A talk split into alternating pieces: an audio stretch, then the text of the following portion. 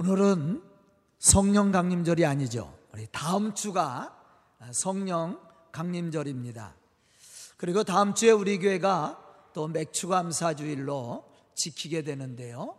제가 성령 강림절 아, 맥추감사 주일을 같이 드리다 보니까 성령에 대한 설교보다 감사에 대한 설교를 제가 더 많이 하게 됩니다.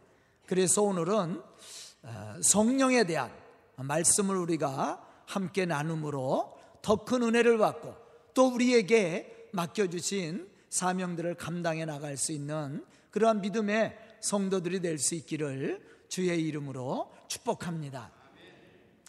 어, 오늘 말씀을 보면 부활하신 예수님은 제자들을 찾아와서 성령을 받으라고 말씀을 했습니다. 뿐만 아니라 예수님은 승천하시기 전에도 제자들에게 성령의 권능을 받으라고 부탁하셨다라는 것이죠. 왜 예수님은 제자들에게 성령을 받으라고 말씀을 했을까? 우리는 그 이유를 오늘 말씀을 통해서 생각해야 되고 또 우리가 성령 충만한 믿음의 사람으로 우리에게 맡겨주신 사명을 감당해 나갈 수 있어야 됩니다. 사실 예수님이 적대자들에게 붙잡혀서 십자가의 고난을 지실 때 제자들은 예수님을 버려두고 다 사실은 도망가고 말았습니다. 물론 십자가를 지시는 예수님을 따라온 제자들도 있었지만 결국 그들도 예수님을 부인하고 말았다라는 것입니다. 뿐만 아니라 두려움 때문에 바깥 출입도 하지 못했습니다. 예수님이 죽은 자 가운데서 사흘 만에 부활하셨다는 소식을 들었을 때도 제자들은 그 사실을 믿고 기뻐하기보다 두려워했고 염려했고 근심을 했습니다. 왜냐하면 부활의 사건이 믿어지지 않았기 때문이었습니다. 이러한 제자들에게 부활하신 예수님은 찾아와서 이렇게 말씀을 했습니다. 너희에게 평강이 있을지어다. 그러면서 예수님 또 이렇게 말씀을 하십니다. 아버지께서 나를 보내신 것 같이 나도 너희들을 보내노니 성령을 받으라. 이게 오늘 본문 말씀 속에 기록되어진 말씀입니다. 우리가 여기서 예수님의 성령을 받아야 됨을 우리에게 말씀해 주었는데 성령을 받아야 될 이유를 여기서 찾아볼 수가 있습니다. 예수님은 부활하신 예수님은 제자들을 찾아와서 너희에게 평강이 있을지어다. 그렇게 말씀을 했다라는 거예요. 다시 말하면 우리가 성령을 받아야 예수 안에서 참된 믿음을 얻게 되고 참된 평화를 누릴 수 있게 되는 거예요. 하지만 우리가 믿음을 가졌다고 하고 우리가 교회에 출석하고 신앙생활을 하고 말씀을 듣고 기도는 하지만 성령의 은혜가 없고 예수가 그리스도인 것이 믿어지지 않으면 우리의 삶 속에는 평화가 찾아올 수가 없습니다. 제자들처럼 두려워하고 염려하고 근심하게 된다라는 거예요. 왜 그렇습니까? 그것은 예수가 믿어지지 않고 또한 부활의 사건과 성령의 은혜를 받지 못했기 때문이었다라는 사실이에요. 또 한 가지는 우리가 성령을 받아야 우리에게 맡겨주신 이 복음의 사명을 우리가 감당해 나갈 수 있기 때문이라는 사실이죠. 사도행전 1장 8절에 보면 부활하신 예수님은 제자들과 함께 40일 동안 같이 했습니다. 그리고 예수님이 하늘로 올라가기 전에 제자들에게 부탁하신 말씀이 기록되어져 있어요. 오직 성령이 너희에게 임하시면 너희가 권능을 받고 예루살렘과 온 유대와 사마리아와 땅 끝까지 이르러 내 증인이 되리라. 우리는 예수님의 이 말씀들 속에서 우리가 왜 성령을 받아야 되는지 그 이유를 찾아볼 수가 있습니다. 첫째는 아까도 제가 얘기한 것처럼 우리가 성령을 받아야 하나님 주시는 은혜를 받고 마음의 삶에 참된 평화를 누릴 수 있기 때문이라는 사실이고 또 한 가지는 우리가 주님께서 명령하신 대로 땅 끝까지 이르러 복음의 증인자로서 그 사명을 감당해 나갈 수 있기 때문이라는 사실이에요.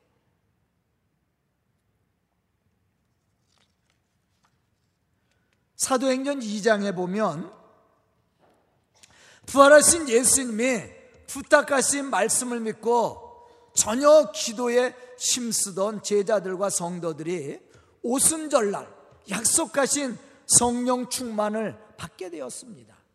그때 그들은 능력 있는 자로 예수님의 말씀처럼 세상을 두려워하지 않고 담대히 복음의 사명을 감당해 나가기 시작했습니다.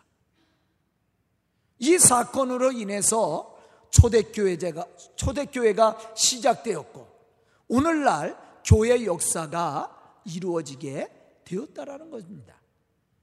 이와 같이 성령을 선물로 받은 사람은 핍박과 고난을 두려워하지 않고 예수님의 부탁하신 말씀대로 땅 끝까지 이르러 복음의 증인자가 될 수 있다라는 것이에요.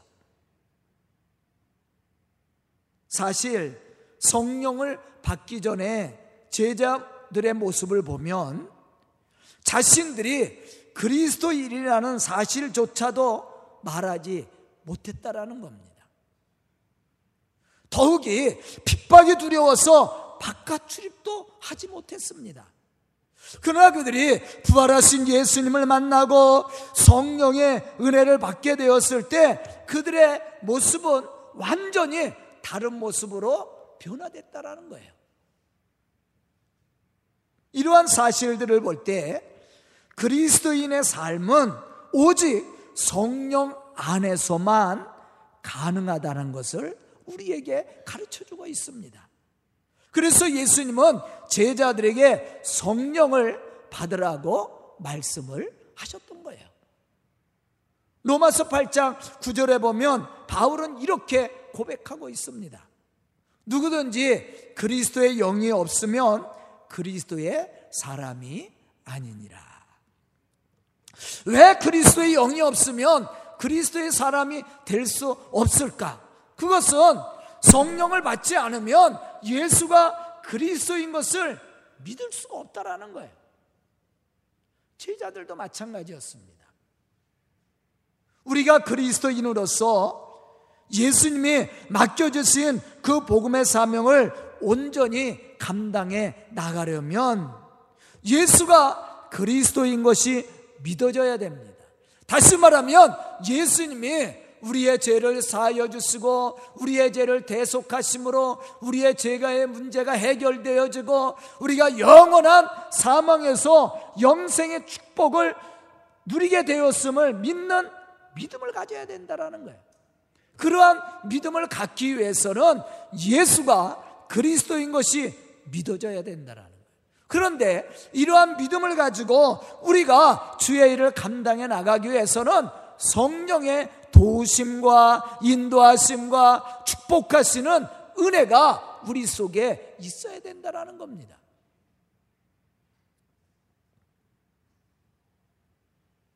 우리는 강한 것 같이 우리가 얘기해요. 그러나 따지고 보면 우리는 연약한 존재예요.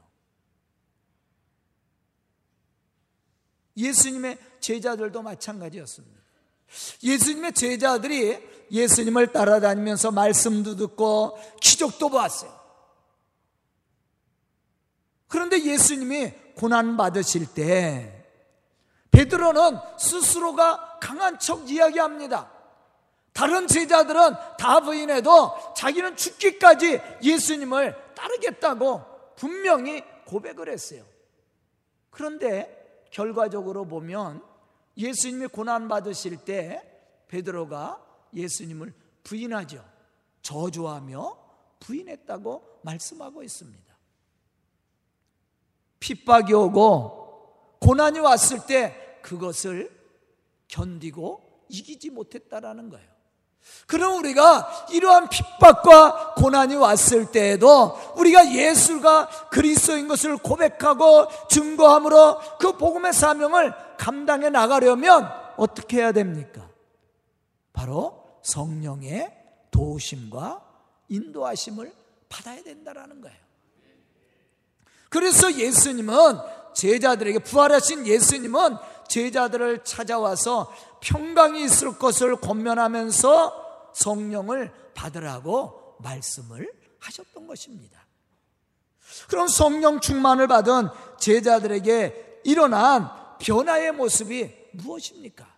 첫째는 지금까지 제가 강조했던 것처럼 예수가 그리스도이심을 믿게 되었다라는 거예요. 물론 베드로가 마태복음 16장 16절에 보면 주는 그리스도시요 살아계신 하나님의 아들이라고 고백을 했습니다. 그러나 그가 입술로는 고백을 하고 아는 것으로 고백했지만 그의 삶 속에 예수가 그리스도이로서 그의 삶 속에 그와 함께하지는 못했다라는 거예요. 그러면 언제 이러한 사실이 믿어지고 이러한 은혜를 가지고 그들이 살았습니까? 바로 오순절 성령의 은혜를 받게 되었을 때입니다.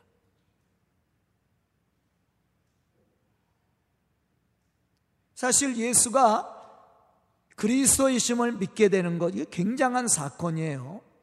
문제는 예수가 그리스도이심을 믿지 못하는 데 있습니다.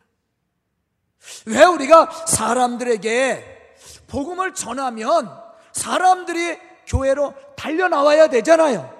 그런데 왜 나오지 않아요? 우리가 복음 전하면 세상 사람들이 뭐라고 그래요? 예수 안다고 얘기합니다. 아, 교회도 안다고 얘기해요. 그런데 교회 나오지 않습니다. 왜 그렇습니까? 예수가 그리스도이심을 믿지 못하기 때문에 그렇습니다. 교회 안에서도 마찬가지입니다. 우리가 교회에 출석하면서도 삶의 변화가 없고 또한 복음의 증인자로서 그 사명을 감당하지 못하는 사람들이 얼마나 많이 있어요. 왜 그렇습니까? 가장 근본적인 이유는 예수가 그리스도이심을 믿지 못하기 때문이라는 사실이에요. 예수님의 제자들이 3년 동안 예수님과 함께 했습니다. 그들은 예수님께서 신적인 권능으로 표적을 행할 때 그것을 보기도 했습니다.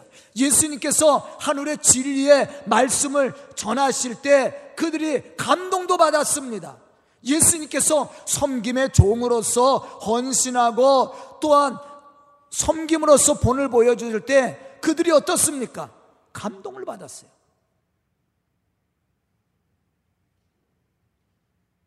하지만 그들이 나가서 예수가 그리스도인 것을 전하지는 못했다라는 거예요. 왜냐하면 능력의 말씀도 보고 기적의 역사도 보고 감동될 만한 예수님의 삶의 모습이 있었지만 그분이 그리스도인 것은 믿지 못했다라는 거예요.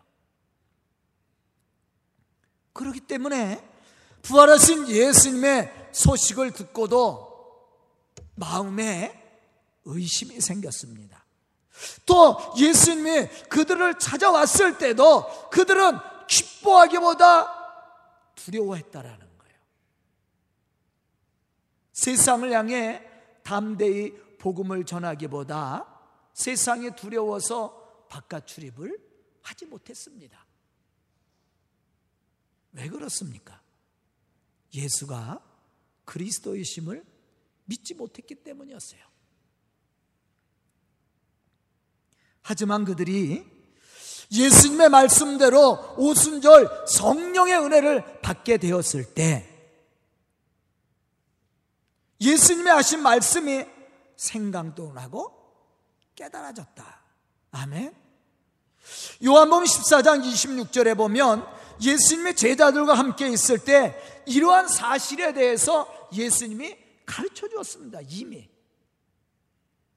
보혜사 곧 아버지께서 내 이름으로 보내실 성령 그가 너희에게 모든 것을 가르치고 내가 너희에게 말한 모든 것을 생각나게 하리라.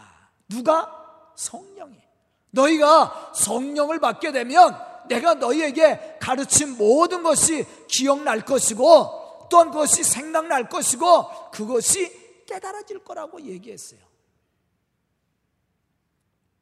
이 말씀과 같이 성령은 우리로 하여금 예수 그리스도를 알게 할 뿐만 아니라 변화된 믿음의 사람으로 맡겨주신 그 복음의 사명을 감당할 수 있는 그러한 은혜와 감동과 능력을 허락해 주십니다.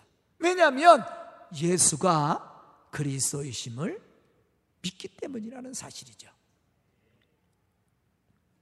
고린도전서 12장 3절에 보면 이러한 사실에 대해서 우리에게 말씀해 주고 있어요. 성령으로 아니하고는 누구든지 예수를 주시라 할 수 없느니라. 성령으로 아니하고는 누구든지 예수를 주시라 할 수 없다라고 얘기했어요. 즉 성령의 은혜를 받고 성령이 이끄시는 능력에 따라 순종할 때 예수가 그리스도이심을 알게 되고 믿을 뿐만 아니라 세상을 향해서 담대히 예수가 그리스도인 것을 증언할 수 있게 된다라는 거예요. 사도행전 4장 8절로부터 10절에 보면 베드로와 요한이 성전 미문에 앉아 있던 걷지 못하는 사람을 고쳐준 사건에 대해서 공의 앞에 서게 되죠. 그리고 협박을 받습니다. 공의 앞에 섰을 때 그 공회원들이 베드로와 요한에게 이렇게 질문을 했어요. 무슨 권세로 누구의 이름으로 이 일을 행하였느냐? 그렇게 물었다라는 거예요. 이 질문에 성령 충만한 베드로가 이렇게 대답을 합니다.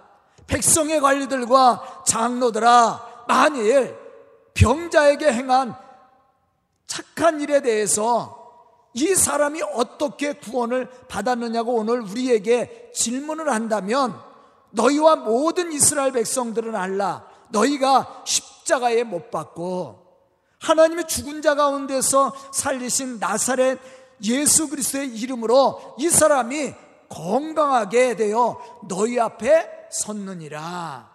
그렇게 전했다라는 거예요. 여러분들 한번 생각해 보세요. 성령의 은혜를 받기 전에 베드로의 모습과 성령의 은혜를 받은 이후에 베드로의 모습이 어떻게 달라졌는지.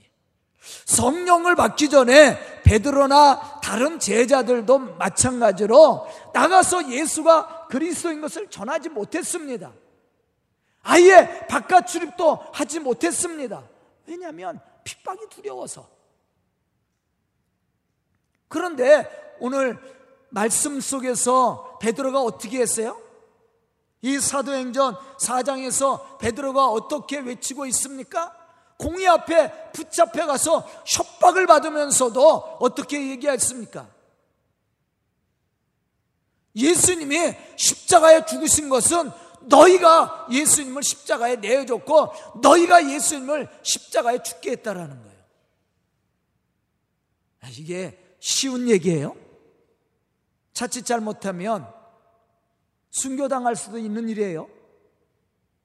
그런데 베드로가 담대히 외칩니다.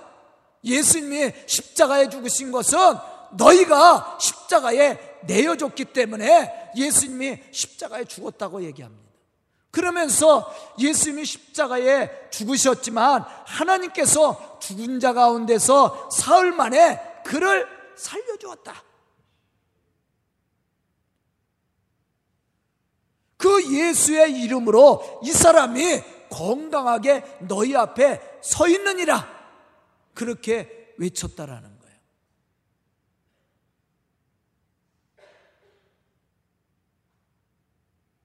이렇게 외칠 수 있었던 신앙의 모습이 뭡니까?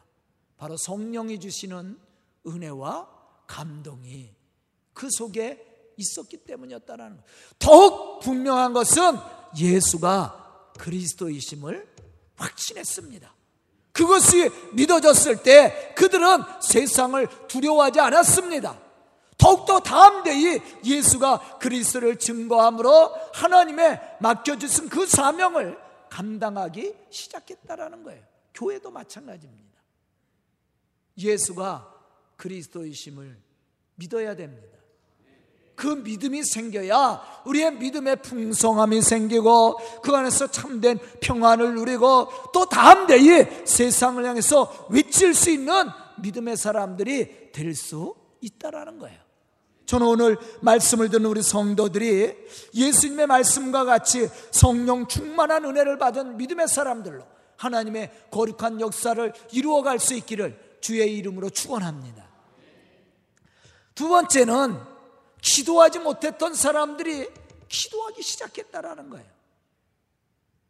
사도행전 1장 14절에 보면 여자들과 예수님의 어머니 마리아와 예수님의 아우들과 더불어 마음을 같이하여 제자들이 기도하는데 힘썼다고 이야기를 합니다. 사실 본문 말씀을 보면 제자들은 부활하신 예수님에 대한 소식을 듣고 또 만나기도 했지만 예수님의 부활은 믿어지지 않았다라는 사실입니다. 오히려 마음에 의심이 생겼어요. 더 중요한 것은 변화된 믿음의 사람들로 기도하며 다른 사람을 섬기고 헌신함으로 복음의 사명을 감당하지 못했다라는 거예요. 하지만 그들이 부활하신 예수님을 만나고 성령의 은혜를 기대하는 마음으로 함께 모여 기도하기 시작했을 때 약속하신 성령을 그들은 받게 되었습니다. 이러한 사건을 통해 초대교회 사도들과 성도들은 더욱 기도하기를 힘썼으며 변화된 모습으로 맡겨주신 그 복음의 사명을 감당하기 시작했습니다. 마태복음 26장에 보면 겟세만의 동산에서 예수님이 제자들을 데리고 올라가서 기도하기를 원했습니다. 그런데 제자들 기도해요? 다 졸고 있었지요. 예수님이 세 번씩이 나와서 깨우면서 너희가 한시라도 나와 함께 깨어서 기도할 수 없더냐? 깨어 있으라. 그렇게 말씀을 했음에도 불구하고 제자들은 기도하지 못했어요. 평상시도 마찬가지입니다. 그렇다고 예수님께서 십자가에 못 박혀 돌아가셨을 때 제자들과 교회가 기도하며 하나님 앞에 했어요? 기도하지도 못했어요. 이게 그들의 모습입니다.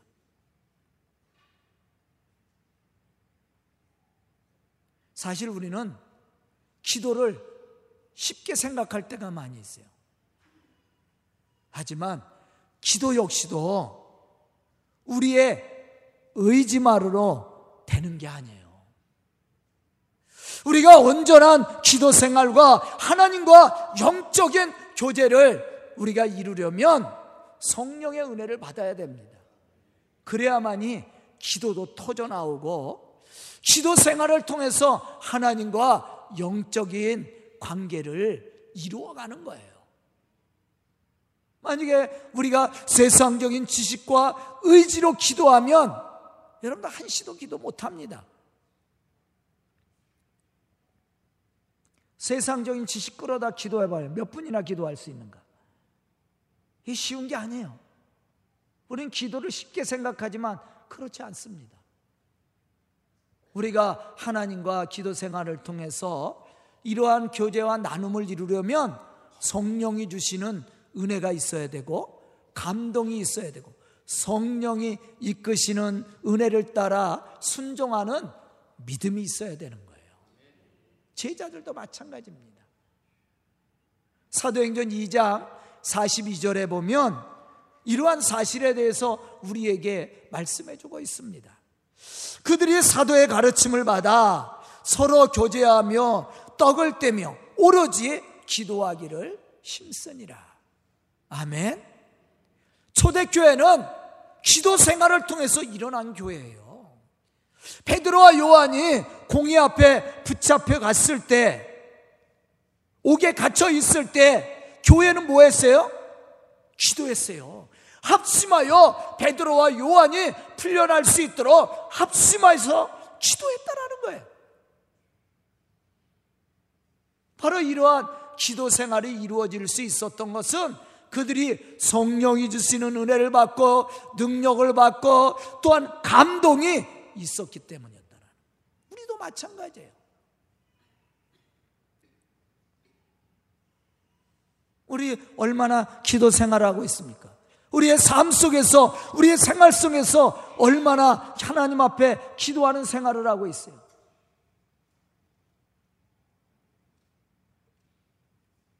우리가 기도할 수 있는 시간이 얼마나 많이 있습니까? 근데 기도하지 않잖아. 아예 세상에 있을 때는 하나님과 동떨어진 생활 안 합니까? 기도하라 그러면 기도할 시간이 없다 그래. 왜 기도할 시간이 없어요? 제가 항상 얘기하잖아요. 길을 걸어갈 때도 기도하고, 운전할 때도 기도하고, 설거지할 때도 기도하고, 여러 일하는 현장 속에서도 기도할 시간이 얼마나 많이 있어. 일을 하면서도 기도할 수 있잖아요.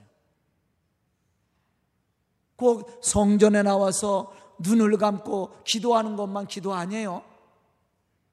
우리의 삶의 현장 속에서 늘 마음에 하나님을 모시고 그분과 교제하는 삶을 사는 게 기도예요. 그리고 우리의 삶을 통해서 하나님의 살아계심을 증언하는 겁니다. 그게 기도예요. 그런데 그러한 삶을 살기 위해서는 우리 속에 감동을 주시는 성령의 은혜가 있어야 된다라는 거예요. 저는 오늘 말씀을 듣는 우리 성도들이 이러한 은혜의 감동을 통해 하나님과 늘 영적인 교제를 이루어갈 수 있기를 주의 이름으로 축원합니다. 세 번째는 변화된 사람으로 선을 베풀고 나눔으로 복음의 역사를 이루어갈 수 있다라는 거예요. 사도행전 2장 44절에 보면 믿는 사람들이 함께해서 모든 물건을 서로 통용하고 또 재산을 팔아 가난한 사람들에게 나눠주고 날마다 마음을 같이하여 기도하기를 힘썼다고 말씀하고 있습니다. 자기만 알고 자기 배만 채우고 세상적인 권세를 얻으려고 했던 제자들이 성령을 받고 나서의 변화된 모습입니다. 내가 아니라 이제 다른 사람을 위해서 사는 거예요. 다른 사람을 위해서 헌신하기 시작했습니다. 이게 가능한 것은 성령의 은혜를 받으면 가능한 거예요. 그러나 성령의 은혜를 받지 못하면 나만 생각하는 거예요. 그러나 성령의 은혜를 받게 되면 다른 사람도 생각하고 다른 사람을 위해서 내가 희생하고 다른 사람을 위해서 내가 봉사하고 섬김으로 하나님의 거룩한 역사를 이루어가게 되어 있습니다. 이건 자연스러운 거예요. 교회사를 봐도 마찬가지입니다. 믿음의 사람들을 봐도 마찬가지예요. 예수님의 제자들도 마찬가지였습니다. 그들은 자기의 욕심과 자기의 명예와 권세를 위해서 서로 미워하고 시기했던 사람들이 그러나 성령을 받고 난 이후에는 내가 아니라 하나님의 뜻에 순종하는 믿음의 사람이 됐다라는 거예요. 그게 변합니다. 그게 거듭남이에요. 또 한 가지 성령의 은혜를 받은 사람은 세상을 향해서 담대히 예수가 그리스도이심을 증언할 수 있게 된다는 겁니다. 사도행전 4장 20절에 보면 베드로와 요한이 핍박하는 자들 앞에서 어떻게 고백했습니까? 우리는 보고 들은 것을 말하지 아니할 수 없다라고 그랬어요. 성령을 통해 예수가 그리스도이심을 알고 제사함과 구원의 기쁨을 체험한 사람들은 그 기쁨을 주체할 수 없습니다. 그래서 세상을 향해서 자연스럽게 예수가 그리스도인 것을 전하게 되어 있다라는 거예요. 아멘. 우리도 그러한 생활을 하고 있죠. 자연스럽게 예수가 그리스도인 것을 전하고 믿지 않은 사람들에게 복음을 전함으로 그들이 하나님의 성전에 나와 예배를 드릴 수 있도록 우리가 전도의 사명을 감당하고 있죠. 감당해야 돼요. 그 일을 감당해 나가려면 우리 속에 성령이 주시는 은혜와 감동이 있어야 됩니다. 사도행전 4장 21절에 보면 관원들이 베드로와 요한을 위협하며 놓아 주었지만 그들은 그러한 위협을 두려워하지 않고 자기들에게 주어진 복음의 사명을 감당할 수 있었습니다. 곧 자기 십자가를 지고 따르라는 예수님의 말씀대로 그 사명을 감당해 나갔다라는 거예요. 뿐만 아니라 성령의 은혜를 받고 복음을 전할 때 어떠한 역사가 일어났어요? 능력이 나타나고 기적이 일어났습니다. 아까도 제가 이야기했지만 베드로와 요한이 걷지 못하는 자를 나사렛 예수의 이름으로 일어나 걷게 했습니다. 무엇하러 가다가 그러한 역사가 일어났어요? 기도하러 가다가 유대인들은 하루에 세 번 성전에 올라가서 기도를 합니다. 그들은 그 결례를 따라서 성전에 올라가서 기도하러 가다가 걷지 못하는 사람을 이렇게 세웠어요. 그렇게 할 수 있었던 이유가 어디 있습니까? 바로 성령이 주시는 은혜가 그들 속에 차고 넘쳤기 때문이었다라는 사실입니다. 그래서 그들은 담대히 예수가 그리스도인 것을 전하고 예수의 이름으로 선포했을 때 이러한 기적의 역사도 일어났다라는 사실이에요. 우리의 삶도 마찬가지입니다. 저는 오늘 말씀을 듣는 우리 성도들이 참으로 성령 충만한 믿음의 사람들이 되어서 베드로와 요한처럼 또 예수님께서 우리에게 명령하신 말씀대로 성령 충만한 믿음의 사람으로 하나님의 거룩한 역사를 이루어가고 세상을 변화시켜가는 그러한 믿음의 좋은 일꾼들이 될 수 있기를 주의 이름으로 축원합니다. 기도드리겠습니다. 은혜로우신 아버지 하나님 감사와 찬송을 드립니다.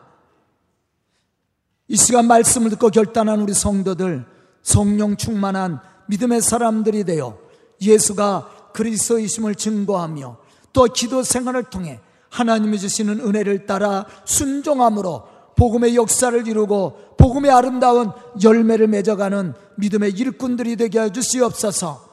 또한 능력 있는 우리 성도들을 통해 이 교회가 부흥케 해 주시고 주의 놀라운 복음의 역사를 감당해 나갈 수 있도록 은혜와 축복을 더하여 주시옵소서. 예수님의 이름 받들어 축복하며 기도드리옵나이다. 아멘.